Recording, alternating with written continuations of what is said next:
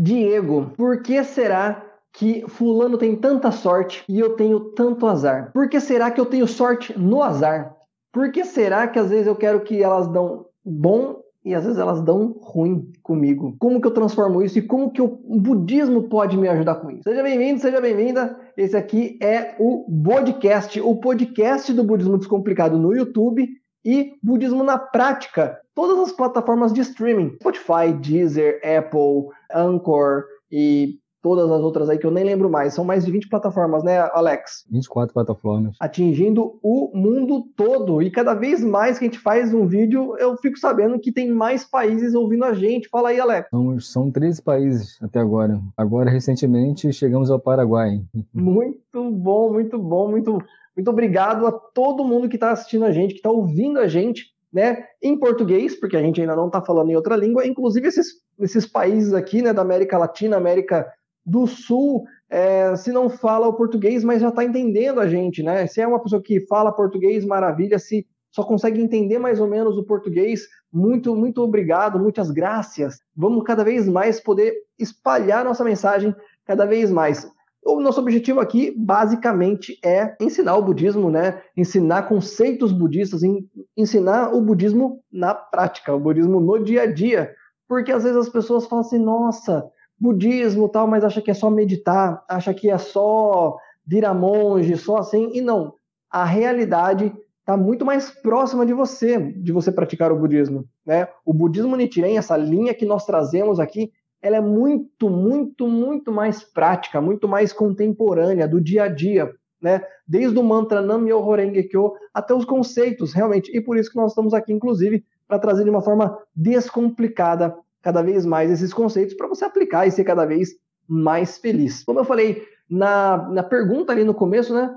Por que será que algumas pessoas têm tanta sorte? Por que será que algumas pessoas têm tanto azar? Por que será que algumas pessoas parece que a vida já está encaminhada tanto para o bom ou tanto para o ruim, aquela vida fadada à desgraça e parece que não vai mudar nunca? Tem gente que parece que tenta, tenta, tenta e não consegue mudar a sua vida. Por que será isso? O budismo, ele traz um, um dos temas clássicos, um dos temas mais básicos da prática, que é o conceito de karma. Você conhece esse conceito? O conceito de karma? É isso que nós vamos falar hoje nesse podcast, né, para que a gente possa realmente cada vez mais entender, já que sorte, azar e destino não são coisas que você tem elas predestinadas, não são coisas que estão fadadas, ou pelo menos se você entender o conceito de karma, vocês vão ver que nada é por acaso.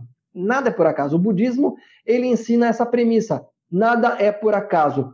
Tudo tem uma origem, tudo tem uma razão. E se você entender essa razão, você consegue cada vez mais trabalhar a si mesmo, né? Bom, o que você considera sobre karma, Alex? O que que você acha que você tem um karma pesado ou leve? Ah, em comparação com outras pessoas, né, ao redor do mundo que vivem uma situação assim caótica, né? Por exemplo, aquele, aquela população que nasceu num país que está em guerra, né? Uma pessoa que nasceu com uma deficiência sem um membro do corpo. Isso eu considero um karma, um karma assim muito mais grave do que o meu, né? Observando esse ponto de vista. Porque a gente acreditar que a nossa vida é caótica quando você observa ao seu redor. E aí você percebe que a sua vida é quase perfeita em relação às pessoas, né? Está bem. Então não dá para não dá para se vitimar, para se considerar assim uma pessoa desafortunada, né? Não dá, porque em nossa volta tem pessoas estão vivendo um drama muito maior. Então, o que basta a gente fazer é ser grato né, pelo que a gente tem né, e tentar ajudar também aqueles que estão em nossa volta. Né, ser grato sempre, não ser vítima de nada, entendeu? Porque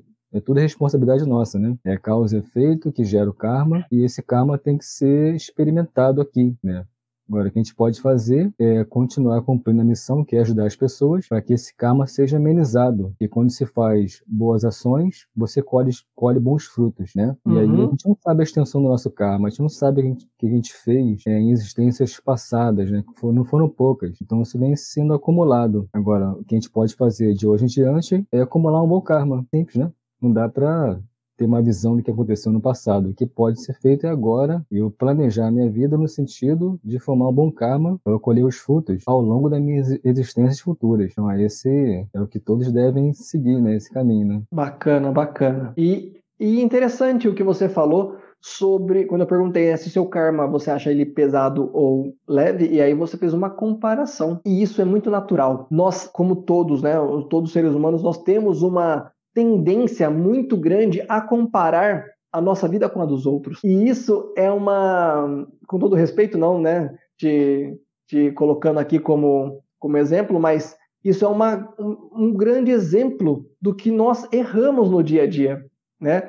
Porque o budismo ele mostra justamente o conceito de karma para que a gente possa entender o quanto cada vida ela é única, né? Nós temos um, um, um, senso natural de comparação, mas ele, inclusive, é um dos maiores fatores que causam a nossa felicidade e infelicidade. Porque quando ele, se, se ele causa a felicidade, ele está te trazendo, às vezes, um alívio, não só pela gratidão, mas muitas vezes pela ganância né? de você se comparar melhor do que um que está pior. Assim, opa, antes eu aqui, né, do que eu lá no meio do, do bombardeio, né? Mas, em contrapartida, quando a gente vê né, a comparação com algo pior, às vezes a gente fala assim, poxa, por que será que o outro, né, é melhor do que eu? E aí eu sempre coloco a, mi a minha vida pautada no do que os outros têm, o que os outros, a história dos outros, né?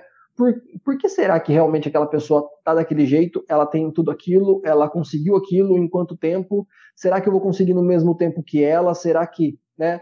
Ou não? Ou às vezes rola aquela comparação, às vezes até mesquinha, invejosa, né? A gente fala assim, poxa, é, mas também nasceu no berço de ouro, mas também não sei o que lá, é o famoso mais também, né? Mas também, ó, aquela pessoa é assim acessado, mas também tem pai rico, mas também tem não sei o que lá. Tudo isso, justamente, pode causar a nossa infelicidade porque essa infelicidade ela vai trazer ali o comparativo do que pode ser prejudicial, né? Já que eu não levo em consideração o quanto a nossa vida ela é única. O karma, vamos entrar no conceito, né? O karma ele é muito importante porque quando a gente fala de sorte, azar e destino, e eu já falei no começo que nada é por acaso, ele tira essas três palavras de contexto porque sempre que a gente usa elas, e é muito comum nós usarmos ela no dia a dia, essas três palavras, nós colocamos como se tivesse ali uma carga de fardo, né?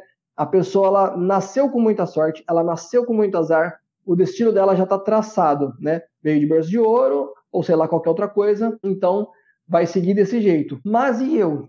Se eu não tenho tudo isso, o quanto isso me afeta? Quando eu entendo que karma, primeiro, já entende que nada disso é por acaso, eu começo a buscar o quê? Razões. Por que, que eu tenho isso na minha vida e por que não é na vida do outro, né? E aí eu começo a entender, né, o que a gente falou já em outras, outras lives, em outros, outros assuntos, a questão da escuridão fundamental. Porque se eu já me acendeu ali uma faísquinha, uma luzinha para eu entender que, opa, por quê? Eu começo a entender que nada é por acaso. Eu começo a entender que deve ter alguma razão. Eu quero entender qual é a razão. Mas, Diego, é, a pessoa nasceu naquela condição, seja sorte, seja azar, seja né, um, um futuro promissor, basicamente ali desenhado, ela nasceu com aquilo. E por que que eu não? Veio de outras existências passadas, né? E o karma, ele na tradução literal, ele significa ação, ou seja, tudo o que acontece. Tudo o que acontece como, Diego? Posso pensar de duas formas, tá? Primeiro, tudo o que acontece comigo e também tudo que acontece aqui, ó, dentro do meu pensamento, ou seja, tudo que eu reajo, né? Então, todas as ações externas para comigo e depois em seguida todas as ações internas para com o universo, né? Todo o meio que eu estou. Isso tudo é karma, é ação. Existe sim, né, uma tendência kármica, ou seja, a sorte o azar que a gente fala, existe uma tendência, né, por a forma como eu é, estou imerso nesse universo. Né? Tem gente que nasceu numa família é, mais estruturada e pessoas que nasceram numa família menos estruturada? Pode ser. Tem gente que nasceu com mais saúde, tem gente que nasceu com menos saúde? Sim. Tem gente que está nascendo aqui no Brasil onde está mais tranquilo, e tem gente que pode estar tá nascendo agora lá na Ucrânia, sendo bombardeada pela Rússia? Sim, pode.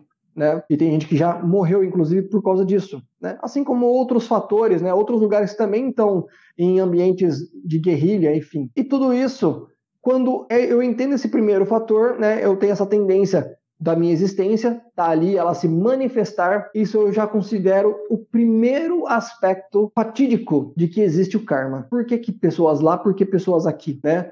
Você manifestou seu primeiro karma, a primeira incidência de que você fez ações na vida passada e até vidas passadas, existências passadas, que culminaram a sua energia a chegar a se manifestar nessa condição presente. Mas isso vai definir o resto da sua existência presente? Não, a não ser que você nunca compreenda, nunca saia da escuridão fundamental. E aí por isso que eu falei aquela hora, se você no mínimo se perguntou já o porquê, já é uma primeira centelha ali que vai trazer você para você mudar essa situação porque você quer compreender o seu karma. E mesmo usando a palavra sorte, azar, destino, você não usar isso como fardos, como coisas imutáveis. Uma vez que eu compreendo que karma é não só tudo que acontece comigo, mas tudo que eu reajo para as coisas que acontecem comigo, eu faço então né, uma troca e eu começo a perceber primeiro o que está acontecendo comigo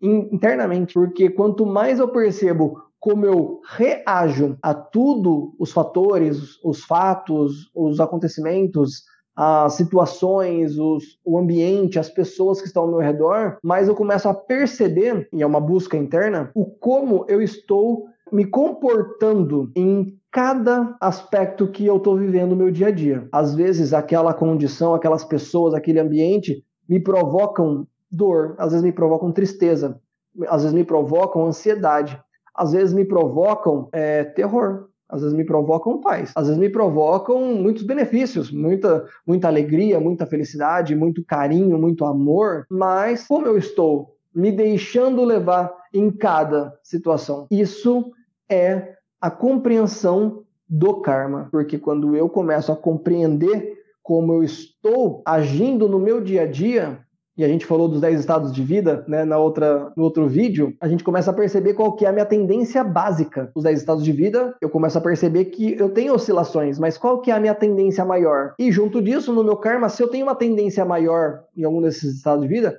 eu tenho uma tendência maior de ação, de ação em cada situação. E aí, o budismo ele sempre trabalha também um outro conceito que é uma premissa máxima, né, que é da lei de causa e efeito o universo, a lei do universo. Ela atua sobre causa e efeito. Tudo que eu faço gera uma condição no universo que vai gerar uma reação.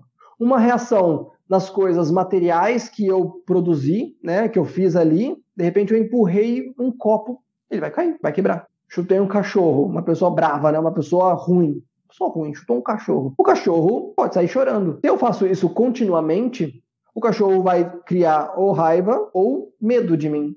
Então eu começo a produzir ali reações do meu ambiente. Se eu comecei a ser isso com pessoas, mesma coisa. As pessoas elas vão criar raiva ou medo de mim e elas vão ou se afastar ou vão, enfim, cada um vai ter uma reação e isso vai voltar para a minha vida. Isso faz com que eu mantenha uma condição de vida, ou seja, eu manifesto o meu karma, manifesto. Eu sempre mantenho essa tendência de ações e reações na vida que eu tenho. Sabe aquela pessoa que é chata pra danar? Aquela pessoa que ela chega no ambiente e a pessoa fala assim, ih, chegou. Aí as pessoas se afastam. Por quê? Porque é uma pessoa que talvez seja inconveniente. Uma pessoa que fala umas coisas no, no momento que não é legal. Ou ela não respeita o espaço do próximo, não respeita a intimidade do próximo, não respeita o humor do próximo. E aí ela se torna uma pessoa indesejada ela cria essa condição onde ela nunca é bem quista, por exemplo. Faz sentido para você, Alex? Sim, total. Você sabe que a compreensão, a compreensão da lei de causa e efeito, ela é um santo remédio para desfazer todo o conflito que possa hum. existir entre os seres humanos. Por quê? Porque quando se compreende essa lei de causa e efeito e quando você recebe um efeito de uma causa que você fez nessa vida ou em vidas passadas, se você não tiver o sentimento de vingança, é a compreensão de que a lei de causa e efeito vai dar uma resposta para aquela pessoa ou situação. Então não precisa você querer se vingar, entendeu? Porque o conflito é isso, né? O que causa o conflito é a negação da lei de causa e efeito. A pessoa desconhece. Então por isso que ela quer revidar, quer se vingar, quer dar o troco, né? O ditado Sim. popular. Mas se ela Sim. compreende a lei de causa e efeito, ela sabe que tudo é lei de causa e efeito, não precisa se vingar, porque todo ato que foi feito contra ela, seja qual for, até em pensamento, vai retornar para a pessoa, mais cedo ou mais tarde. Então a própria lei se encarrega de dar uma resposta. Quando eu compreendi isso, cara, eu falei, poxa, não preciso tomar nenhuma ação, entendeu? Não preciso discutir, não preciso questionar, muito menos se vingar de alguma coisa, né? Deixa que a lei vai né, dar a sua resposta, Sim. que cada um tem que planta. Né? E tudo é, é plantar e colher. Então a, a, vida fica mais leve, né? Para se viver, porque você evita de fazer novas causas e, por consequência, gerar um novo karma na sua vida. Né? Isso é ter sabedoria, você viver de acordo com o princípio da lei budista, de causa e efeito. Sim. A sociedade ignora isso, né? não confia nessa lei de causa e efeito. Sim, né? Exatamente. existe uma ansiedade né, para que, a pessoa, que você veja o efeito da vida do outro o quanto antes. Né? A, você vê uma pessoa que ela é má, que ela é ruim, que ela é invejosa, sei lá, que ela produz né, coisas ruins para aquele ambiente lá, e você fala, nossa, por que será que essa pessoa não, não sofre? Né? Por que, que essa pessoa não tem um retorno logo? Né? Essa pessoa devia X, né? Olha só que interessante, né? Aí você tá falando isso e você tá desejando já alguma coisa para outra pessoa. Você Sim. está criando causas na sua vida falando mas, da vida do outro. Mas tem um detalhe: tudo é eletromagnético, né? Quando você emite um pensamento, ele é eletromagnético. Se esse pensamento é positivo, bom, ele retorna para você, né? E se esse uhum. pensamento não for positivo, muito menos bom, também vai retornar. Quer dizer, então o meu pensamento não tem força para atingir outro. Ele vai atingir a mim como retorno, porque tem essa, essa questão da, né, de você emitir uma onda e essa onda vem para você de volta. Tanto é quando você emite uma onda de tranquilidade, de amor, de amizade, as pessoas sentem essa onda. E elas respondem também. Já percebeu isso? Uhum. Quando você está completamente bem com você mesmo, assim, em harmonia, tranquilo, você sai na rua e as pessoas parece que elas sentem aquilo e dão uma resposta positiva para você. Sorri para você, te complementa. Experimente sair, pra, sair na rua, nas ruas, não estando bem, emocionalmente. Pra você ver o que acontece com você. Do nada, surge cachorro latindo para você, entendeu? Surge algum acontecimento é, ruim, aquilo você se torna um imã para aquilo. Então você recebe que você emana. E isso é de causa e efeito também. Sim. Me fez lembrar de dois experimentos que são que eles, eles casam no que você tá falando aí. O primeiro é, eu vi um vídeo de um profissional de física, onde ele estava falando justamente dessa, dessa questão da eletromagnética, é, de você é, fazer ondas, né? Tudo que você pensa, do que você fala, do que você faz, e é o que a gente fala no budismo, são ondas, né? São energias que você envia, né? Dentro, você emana para com o universo e isso vai ressoar. Aí esse, esse profissional ele estava falando o seguinte: ele pegou uma guitarra e ele pegou e, e tocou uma corda assim da guitarra, vai, pom, e é uma corda, né? Ela fica vibrando. Às vezes a gente nem consegue ver o quanto ela vibra naquele momento. E aí ele falou o seguinte: quando você tocou a corda, né, você fez uma tração ali e ela fica ali vibrando. E por ser uma corda de guitarra, ela, essa vibração consegue emitir uma onda sonora, né, e você consegue perceber através do som que ela realmente está emitindo, ecoando isso. E ele falou o seguinte: olha só, se você tiver na mesma sala, numa certa proximidade, uma outra guitarra, e a guitarra, para quem não sabe, tem seis cordas, cada uma numa afinação, né? Ou seja, uma nota ali básica. Se eu toquei essa corda maior, que é a corda Mi, né? Bum, por causa da vibração dela, uma outra, a outra guitarra que estiver perto, automaticamente ela começa a entrar em sintonia, porque ela está afinada também em Mi, então ela começa por causa da vibração da outra corda chegando nela, ela começa a, sem ser tocada, começa a vibrar junto, porque ela está na mesma sintonia. E isso foi uma coisa que me deixou assim é, muito maravilhado, porque a gente fala muito no budismo disso, né? E na hora que um cara físico ele mostrou isso num experimento e aí eu toco guitarra também, sei tocar um pouquinho. E aí eu falei o quanto é verdade, porque às vezes, se você está no ensaio de uma banda ou às vezes você tem que realmente segurar o instrumento, porque ainda mais a guitarra que tem caixa amplificada, som alto, né?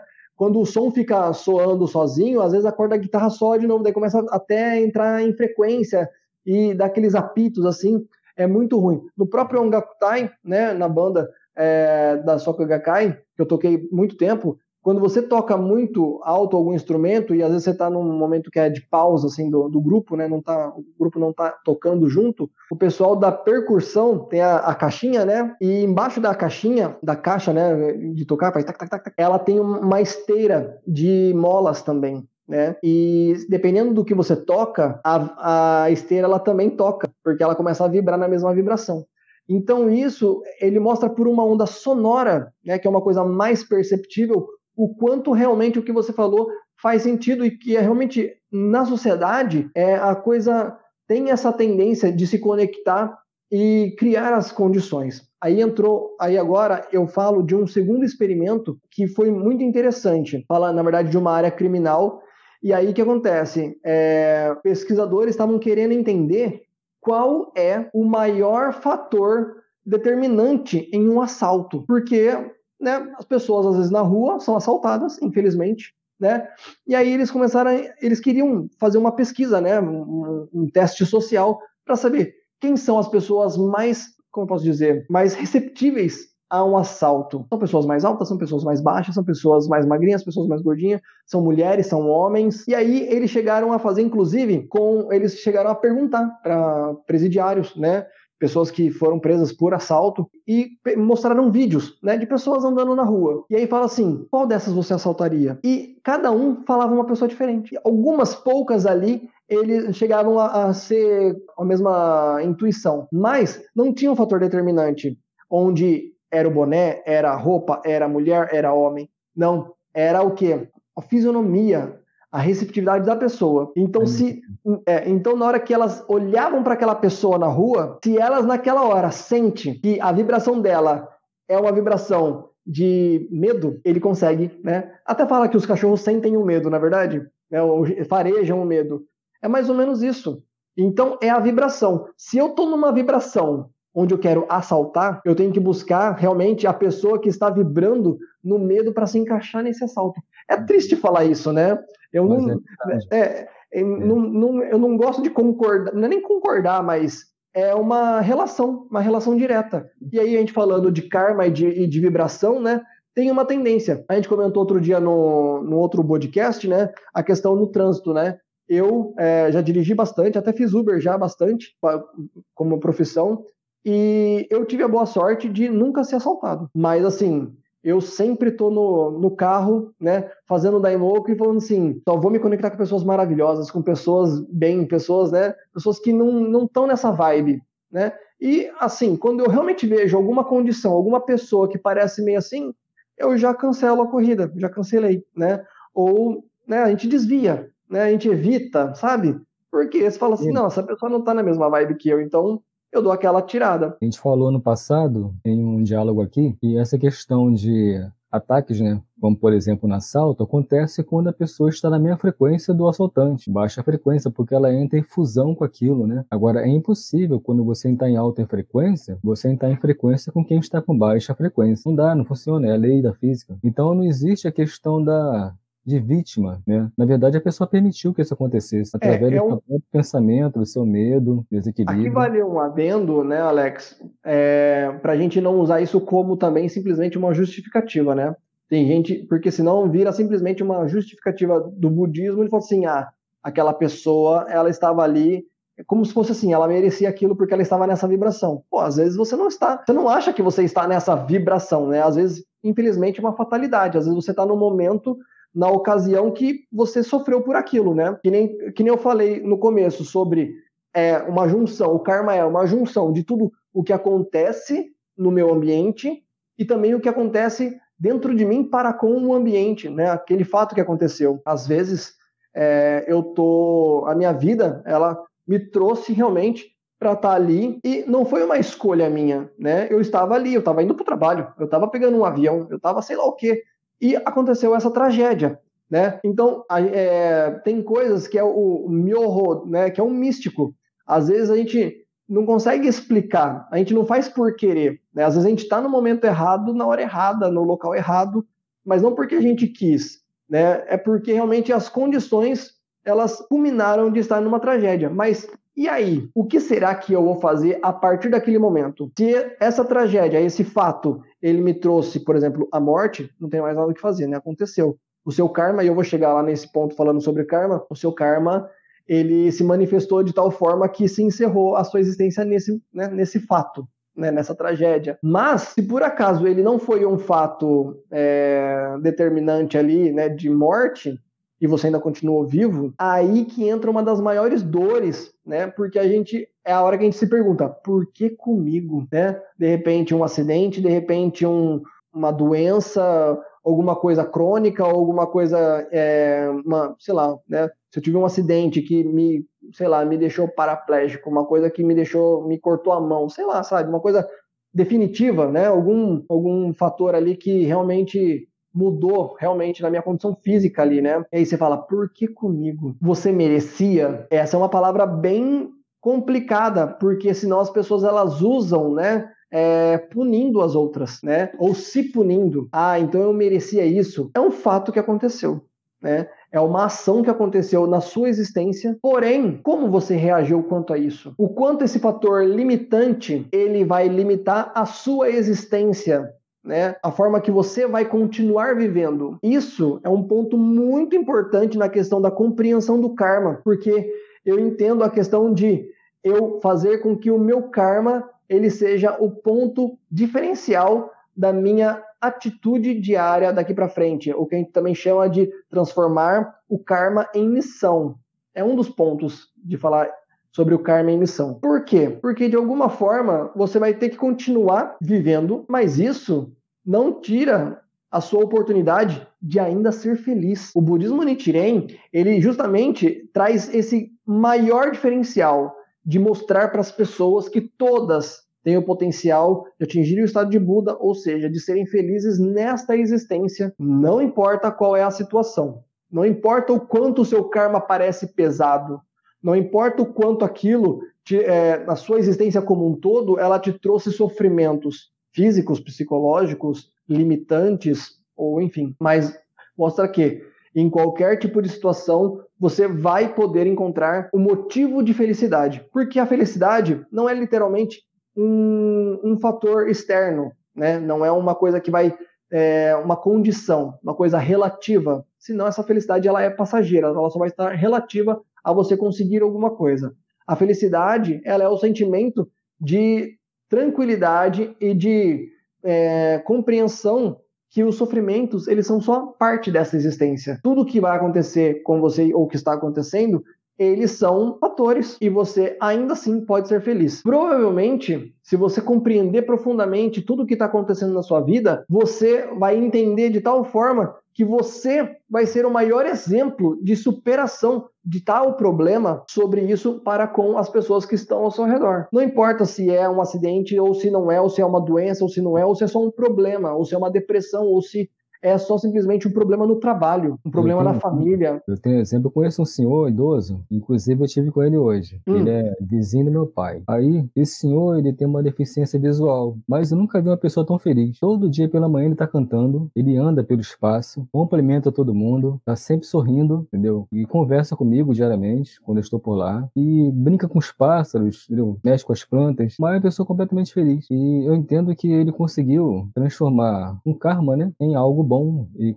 conseguiu vivendo da melhor maneira, sendo feliz do jeito dele, apesar de não praticar. Mas ele, assim, é um diferencial para mim dentro da sociedade, né? Ele não sucumbiu à tristeza pelo fato ocorrido com ele, seja por uma questão kármica ou não, né? Mas ele continua assim, vivendo como se fosse uma pessoa que tivesse a visão perfeita. Aqui não abalou a estrutura dele emocional. E eu vejo como um exemplo né, de ser humano que é muito forte, né? Ele continua vivendo e bem. Não só ele, mas tem muitos casos espalhados pelo mundo, semelhantes também, que as pessoas fizeram do do tal limão uma limonada. Continuaram firme. Sim. E isso é, é, um exemplo muito bom de que o quanto a vida é fluida, né? O quanto a vida ela é assim, a gente que talvez né, quem não tem alguma limitação física, por exemplo, olha para o outro e, como a gente falou no começo, cria um julgamento, né? Cria uma comparação.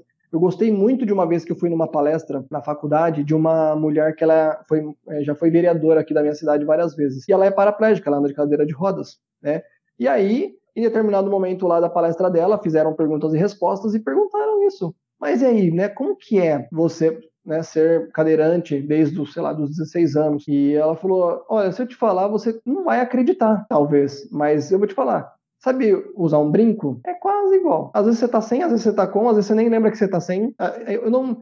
É, lógico, poderia estar andando, mas não, não estou indo assim, não mudou nada. Ela tem um marido, ela tem dois filhos, adultos já, e vida que segue. Isso não muda nada, né? Não muda nada. Não, a limitação está na cabeça da pessoa, né? Tá na cabeça da pessoa.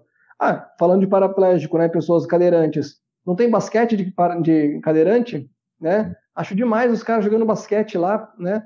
É, é atletas paralímpicos. É. Então, é como a gente enxerga tudo isso, como a gente enxerga, a gente compreende o karma, tudo o que acontece na nossa vida, de acordo com os fatores que determinam a nossa condição de vida. E aí a gente muda isso. Né? Aí, entrando mais a fundo no, na questão do karma, né, eu posso entender que o karma tem algumas definições ali que você pode entender né, sobre tudo que acontece com você. Primeiro, a gente pode considerar o karma, que nós temos o karma individual, ou seja, realmente tudo que acontece comigo, né, tudo que acontece na minha vida, o quanto eu sofro com aquilo ou não, e ok.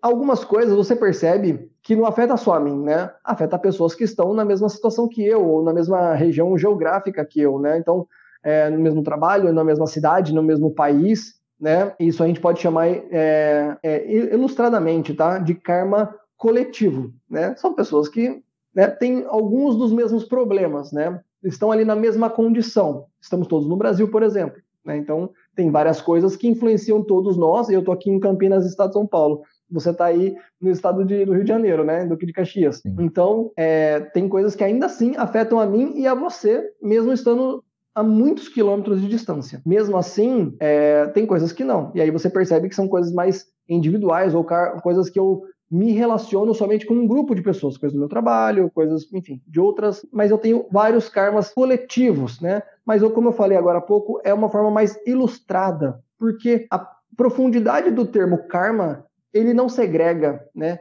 Tudo é karma, tudo é karma. Mas a gente coloca na nossa cabeça, né, de formas desenhadas para a gente compreender determinados fatores. Então, tem coisas que eu percebo que é só comigo, tem coisas que é mais no meu trabalho, tem coisas que é mais na minha família, tem coisas que é mais com as pessoas que gostam das mesmas coisas que eu, né?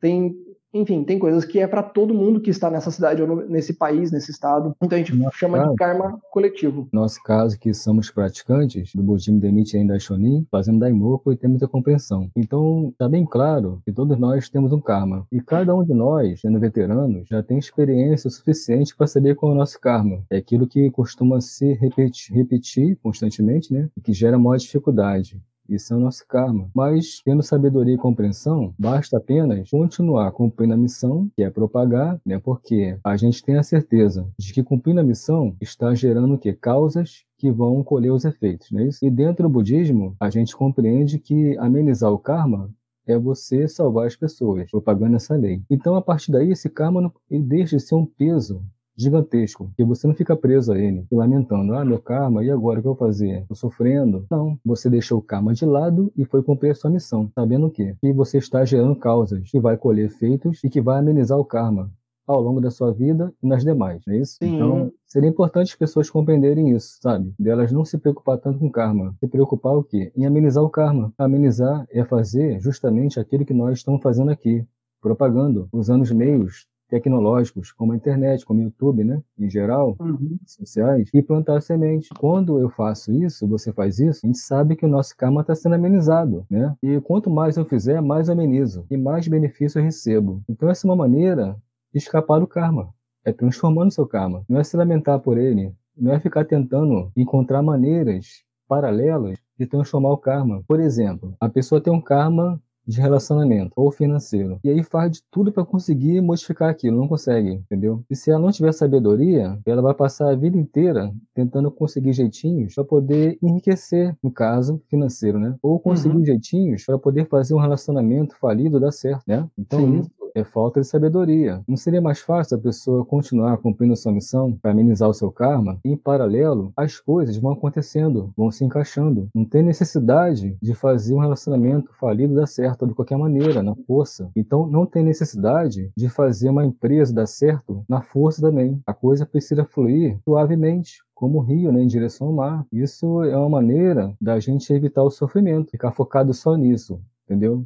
Tentar resolver uma questão kármica, relacionamento financeiro, mas não seguir o caminho correto, que é empreender ações para que esse karma seja transformado gradativamente. Se não conseguir transformar 100% agora, será no próximo, ou talvez até na outra existência depois. Então, para que ficar preso uma situação agora que não vai gerar transformação a longo prazo? Você entende? Entendo. Entendeu? Entendo. Essa parte, inclusive, é muito interessante, porque entra num, num ponto onde eu tenho que compreender um segundo nível aqui do karma é, individual, onde você tem a compreensão do karma mutável e do karma imutável. Né? Muitas coisas, e aí entra bem um dilema, porque a gente precisa ter realmente sabedoria para compreender tudo isso. É, eu consigo definir literalmente o que é karma mutável e o karma imutável? Não. Mas o que, que seria o karma mutável? Karma mutável é aquele, como o Alex falou, que eu consigo mudar, que eu consigo transformar, que eu consigo amenizar ao longo da minha prática, ao longo do, né, das minhas ações. Mas existe o karma imutável, que são coisas que eu ainda não vou conseguir é, amenizar, eu não vou conseguir extinguir nesta existência. Vai ficar para a próxima, né? Não que eu vá deixar, né? Assim, ah, deixa para a próxima existência que esse aqui eu não estou muito afim de resolver, não. Não, pelo contrário. Às vezes, por exemplo, uma pessoa que tem uma doença terminal, ou uma pessoa que, como a gente falou, de repente ela sofreu um acidente e morreu, foi um karma imutável. Né? Foi uma, uma fatalidade que aconteceu e que aquilo, né, por mais que ela tenha praticado, ela não mudou isso até o último momento dessa existência. E talvez tenha sido a causa dessa finalização dessa existência. Mas isso significa que foi uma prática fraca? Não, né? O budismo, a prática do Namyo Horengekyo, ele não é medido pelo quanto ele cura doenças, por exemplo. Tá? Não é assim. Mas como a gente está falando de karma, é justamente o quanto você compreendeu que isso foi uma, um fator, uma oportunidade de você enxergar a vida e você usar a sua existência para algum para como alguma coisa até o último momento da sua vida. Conheço vários casos de pessoas que tiveram doenças terminais, por exemplo, câncer, e fizeram muito chacubuco, apresentaram o budismo para muitas pessoas no hospital, quando iam nas sessões de quimioterapia, radioterapia, né, ou coisas parecidas, né? Às vezes não era nem com ele, às vezes era da família, acompanhando o ente querido tal. E no hospital fazia muito é, chacubuco, né? Ensinava muito Namyo Horengekyo. Mas por quê? Porque viu que naquela oportunidade, mesmo assim a pessoa ela tem a oportunidade de ser feliz, né? Dela não ser desamparada ali pela dor, pela falta de esperança, e que ela tem que realmente perceber todas as coisas boas do dia a dia. E aí ela fazia com que realmente eu possa o quê? Amenizar o karma. O que é amenizar o karma? Eu compreender tudo isso na minha vida e, a, apesar de todos os problemas, eu consiga adquirir ainda sabedoria e felicidade no meu dia a dia, nas coisas que eu vivo no dia a dia.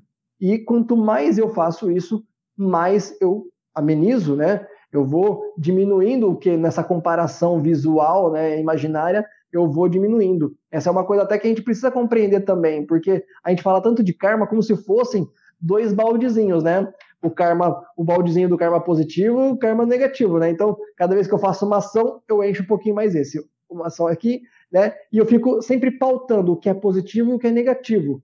Mas, se eu simplesmente colocar dessa forma, eu posso estar errando. Por quê? Porque o que é bom para mim nem sempre é bom para você, né? O que é moral para mim, às vezes não é moral para você. Às vezes, né, é, é, ético e realmente deveria ser moral para todos, mas uma pessoa que ela vê prazer, ela vê felicidade, né, uma felicidade relativa em fazer mal para outras pessoas, ela tá fazendo. E se ela e se ela cria cada vez mais situações para conseguir aquilo, né, e ela mantém aquilo, ela tá se dando bem na vida, pelo aspecto da vida dela. Você compreende? Faz sentido para você? Então, quer dizer, será que ela, fazendo Daimoku, vamos supor que ela esteja fazendo Daimoku, e ela esteja cada vez mais é, conseguindo alcançar esses objetivos dela, será que o Daimoku está fazendo com que ela se dê bem? Será que isso é boa sorte? Não, isso é karma. Ela está criando cada vez mais condição na vida dela. Ela faz causas que geram esses efeitos, ela se conecta com esse tipo de situação, com pessoas que estão suscetíveis a esse tipo de situação, e ela consegue cada vez mais ter sucesso, né? ela consegue cada vez ter mais eficácia em tudo que ela faz, porque para ela é certo. Ou seja, é, primeira coisa, não tem karma bom e ruim. Se você for na profundidade do karma, não existe karma bom ou ruim. Existe karma, existe ação e existe reação. Existe energia, existe essa, essa energia que reverbera, né? Que ela volta. Quanto mais eu produzo essa sintonia, mais eu vou me conectar com isso e minha vida ela vai ser condicionada naquela mesma. Então eu vou pegando e vou me mantendo e a causa e o efeito ela vai proporcionando isso.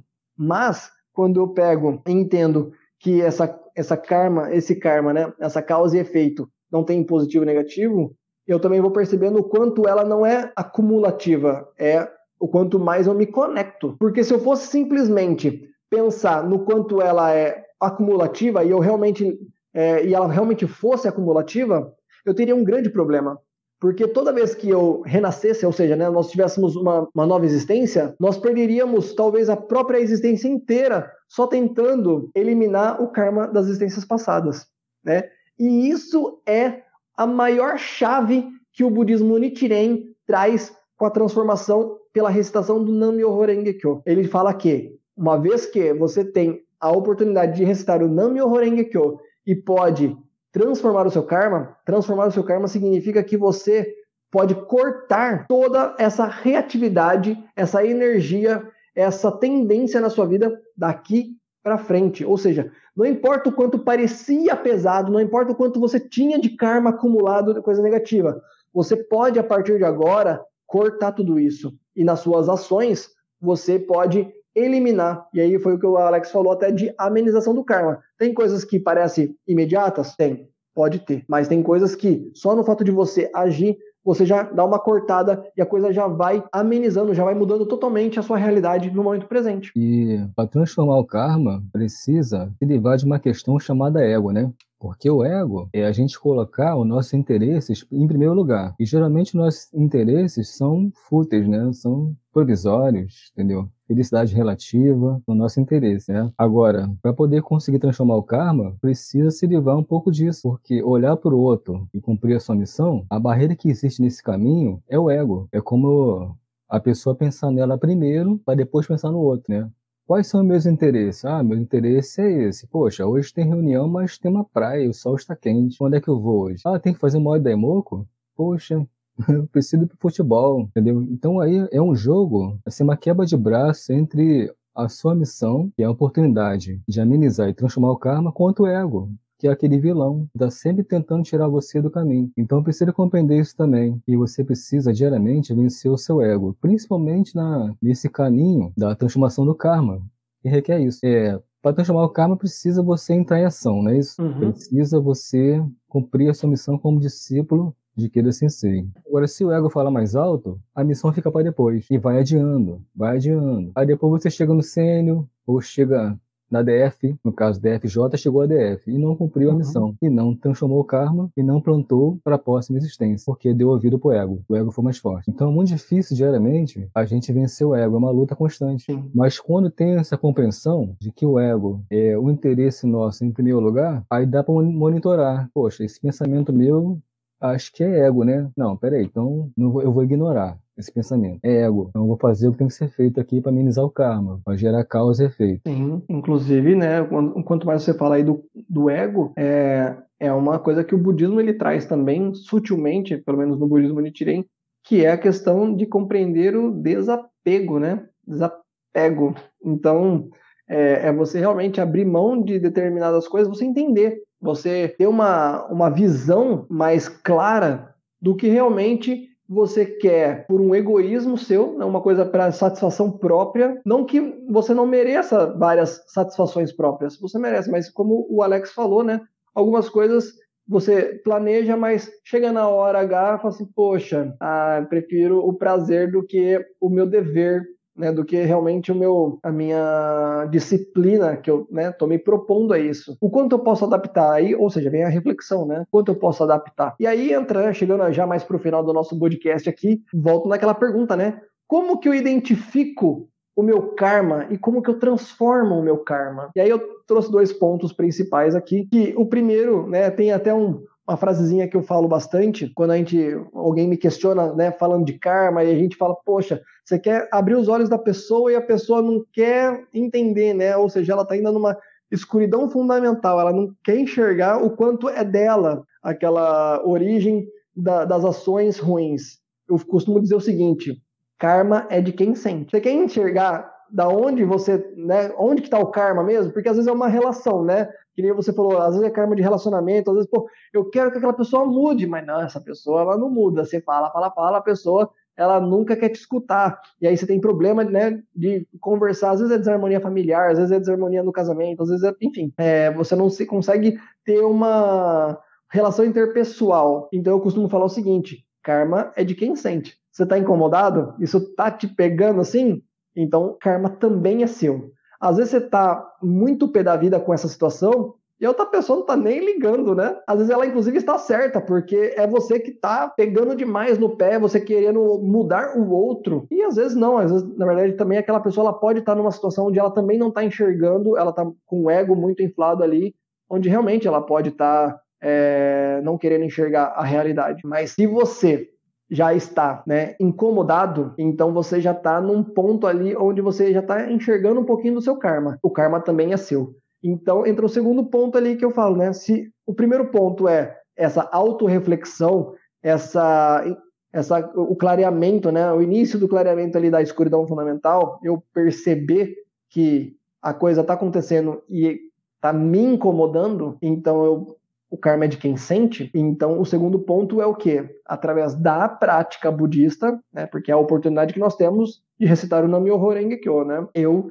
determinar. Porque aí você pula mais um, um degrauzinho ali na autorreflexão, na busca né, da transformação do seu interior, onde você vai determinar mudar alguma coisa. Você vai abrir mão, inclusive, do seu ego para algumas coisas e você vai falar assim: tá, então o que, que eu vou mudar? Tá bom, você menos reativo, você menos explosivo, você. Tá bom, eu assumo que eu tô errando nessa parte, eu vou, bom, preciso fazer tal coisa. E aí essa determinação é determinar novas ações. Eu começo a estrategiar a minha vida.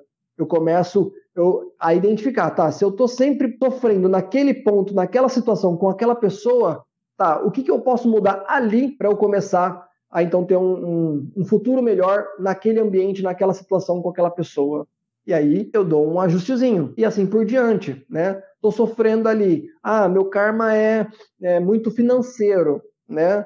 Poxa, tô sempre criando dívida. Então o que, que eu posso parar de comer? Às vezes um iFood, que eu gasto demais no celular. Às vezes um Uber, que quando eu vou ver o cartão já está estourando às vezes um, sei lá, né, comprar muita coisa em shopping, sei lá, gastar, né, fazer, eu tô, eu tô gastando demais e eu poderia gastar menos, porque não adianta eu ganhar mais, senão eu vou gastar mais. É meu karma, é a minha reatividade. Então, eu vou determinar e vou cortar algumas coisas, eu vou mudar a minha ação e aí eu crio novas situações futuras, onde nesse caso, por exemplo, pode sobrar mais dinheiro. Faz sentido, né? Ou colocar outras prioridades primeiro que vão me dar um benefício muito maior na qualidade de vida do que se eu deixar só essas coisas ruins, né, como prioridades e que terminam com o meu dinheiro. Eu acredito é, que a sabedoria financeira é importante, conhecimento financeiro também, porque toda a sociedade capitalista, ela o tempo todo nos oferece produtos, são diversos. E elas, as empresas sabem que nós, seres humanos, temos desejos por muitas coisas. E talvez desejo por, por aquilo que a gente nem precisa, né?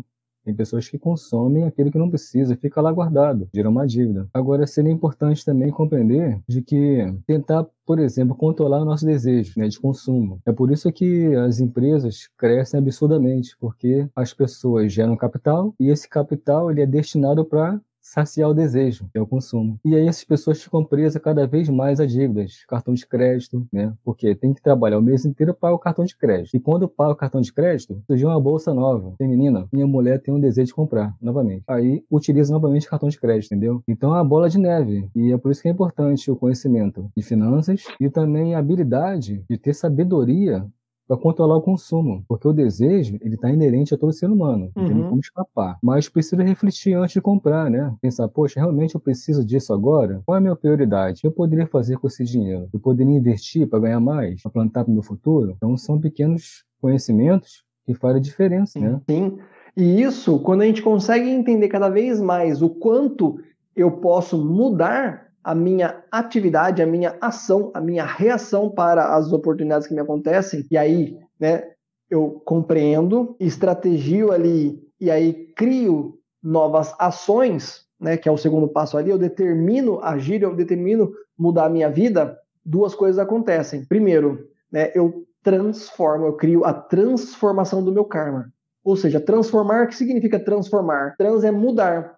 E forma, mudar a forma. A forma como eu, eu tenho o meu modo de vida, né? Como eu vivo. E aí, ou seja, se eu estou falando de transformação do karma, o quanto eu transformei, né, eu mudei a forma de agir no meu dia a dia. Isso é justamente um conceito que a gente fala no budismo sobre o karma, que é assumir voluntariamente o karma apropriado. Como assim, Diego? Quando eu entendo que eu tenho esse karma, é aquela coisa que mais está me apertando o calo ali, e ela é bem difícil, eu tenho que mudar, então vira o quê? Uma ação cotidiana, eu tenho que mudar aquilo, porque senão a minha vida ela sempre vai estar tá latejando esse problema na minha vida, né? Não adianta eu jogar para baixo do tapete, sempre vai acabar aparecendo se eu não mudar isso. Então, entra aquela parte que a gente falou sobre transformar o karma em missão a missão da minha vida é eu poder transformar isso, é eu criar um modo operante da minha vida, né? Eu criar um, novo novo hábito onde eu sempre vou me policiar sobre isso. Eu vou criar uma nova forma e provavelmente, e que acontece bastante, eu me torno o quê? O exemplo. Eu começo a me tornar uma referência nessa mudança. Uma pessoa que era mais gordinha e a pessoa ela fez uma transformação no shape ali, né? Começou a fazer academia, fazer dieta e tal, e de repente virou super fitness e, e, já tá ali mantendo isso há muitos anos, poxa, aquela pessoa lá mudou, né? Essa pessoa aí é uma referência. Inconscientemente ela é uma referência. Ela transformou esse karma que às vezes né, veio de uma depressão, às vezes veio de um, um, um, hábito alimentar, um monte de coisa. Ela mudou isso. Hoje o karma dela, ela transformou em missão, em ser o quê? A mudança. Ela ser a mudança. Uhum. E aí, quanto mais ela faz isso, ela, ela fez o quê? Ela assumiu voluntariamente o karma apropriado, ou seja, ela assumiu opcionalmente, né? Ela entendeu e determinou que é dessa forma que precisa ser mudado. Então, a, a forma apropriada de transformar meu karma é dessa forma. É a mais difícil? Talvez seja, né? Mas é o karma apropriado. Então, assim, não é escolher sofrer. Tem gente que entende desse jeito, né? Ah, escolher o karma apropriado então eu tenho que sofrer? Não. A questão é que às vezes para consertar isso é do jeito mais duro mesmo, né?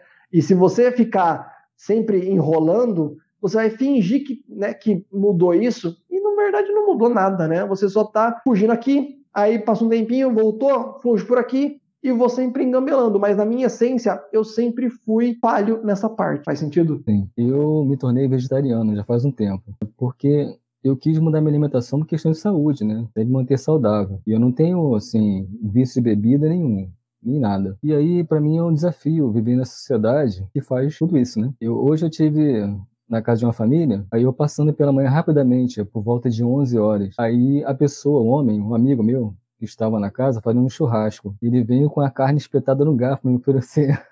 eu falei, não, muito obrigado, eu acabei de tomar café, então depois eu, depois eu aceito com vocês. Aí foi embora, tal, um compromisso. Quando eu voltei, o churrasco estava continuando ainda. Aí ele falou, ah, você não come churrasco? Aí eu falei, não, cara, que eu sou vegetariano. Aí, ah, poxa, desculpa, não sabia, por você estava brincando. Eu falei, não, tá, não conto mas frequentemente tem que lidar com isso, entendeu? Porque você se manter saudável, existe um preço a se pagar, né? Ainda mais dentro de uma sociedade que não tem tanto costume, assim, da alimentação saudável, né? E aí, constantemente estou sendo testado, assim, porque as pessoas oferecem para você bebida, churrasco, e aí você tem que estar tá sempre justificando, né? Sempre dando uma explicação do porquê você não quer, porque você não bebe, enfim. Então, existe um preço a se pagar pela boa saúde. Sim. As pessoas não aceitam isso, né?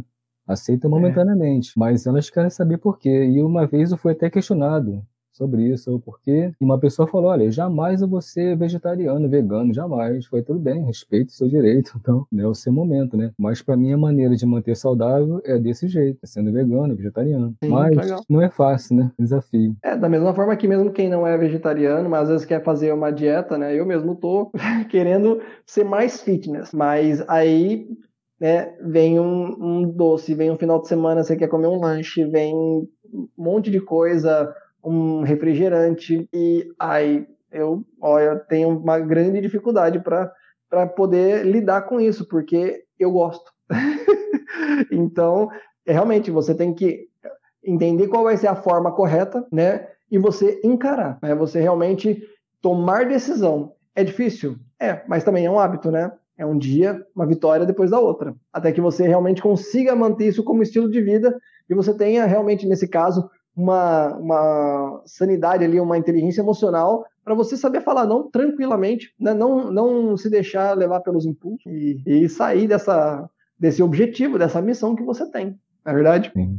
Exatamente Cara, muito obrigado. Que legal esse, esse diálogo sobre karma, é. né? Quem gostou aqui, meu, dá um like, né? Clica aqui também no compartilhar e manda para o WhatsApp para todo mundo, né, na comunidade, das pessoas, né, inclusive que estão querendo conhecer sobre o budismo, entender um pouco mais sobre essa relação de karma. Se tiver alguma coisa para você compartilhar, né, falar sobre esse tema, escreve aqui nos comentários que eu vou ficar muito feliz de ler e poder responder vocês. Né? Tem uma galera aqui que está cada vez mais respondendo e falando sobre o quanto realmente está mudando no dia a dia. É, e eu fico muito feliz, né? Porque essa é a nossa missão, né, Alex? A gente poder realmente falar do budismo e as pessoas, né, quem puder aí realmente agregar, né, para si e depois agregar para conosco aqui é, o quanto isso faz sentido, isso realmente vai fazendo com que a nossa missão ela vai se consolidando, né? Ela vai realmente fortalecendo, se mostrando verdadeira. E é isso. Uh, muito obrigado para todo mundo que está aqui, né, que ficou até o final.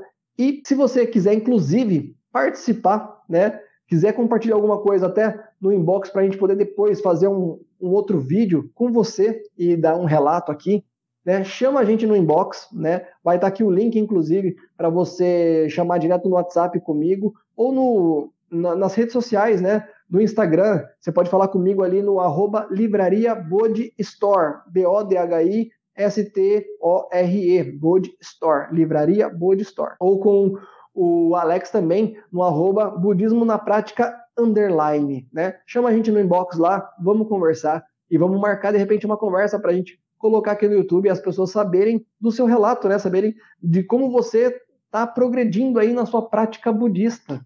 Tá bom? Quer falar alguma coisa, Alex? Eu quero só agradecer pelo diálogo, né? Pela sua audiência também, que está aqui nos assistindo e nos ouvindo também né, no podcast Budismo na Prática. E até a próxima. Gente, muito obrigado. Da nossa parte é só e tchau, tchau.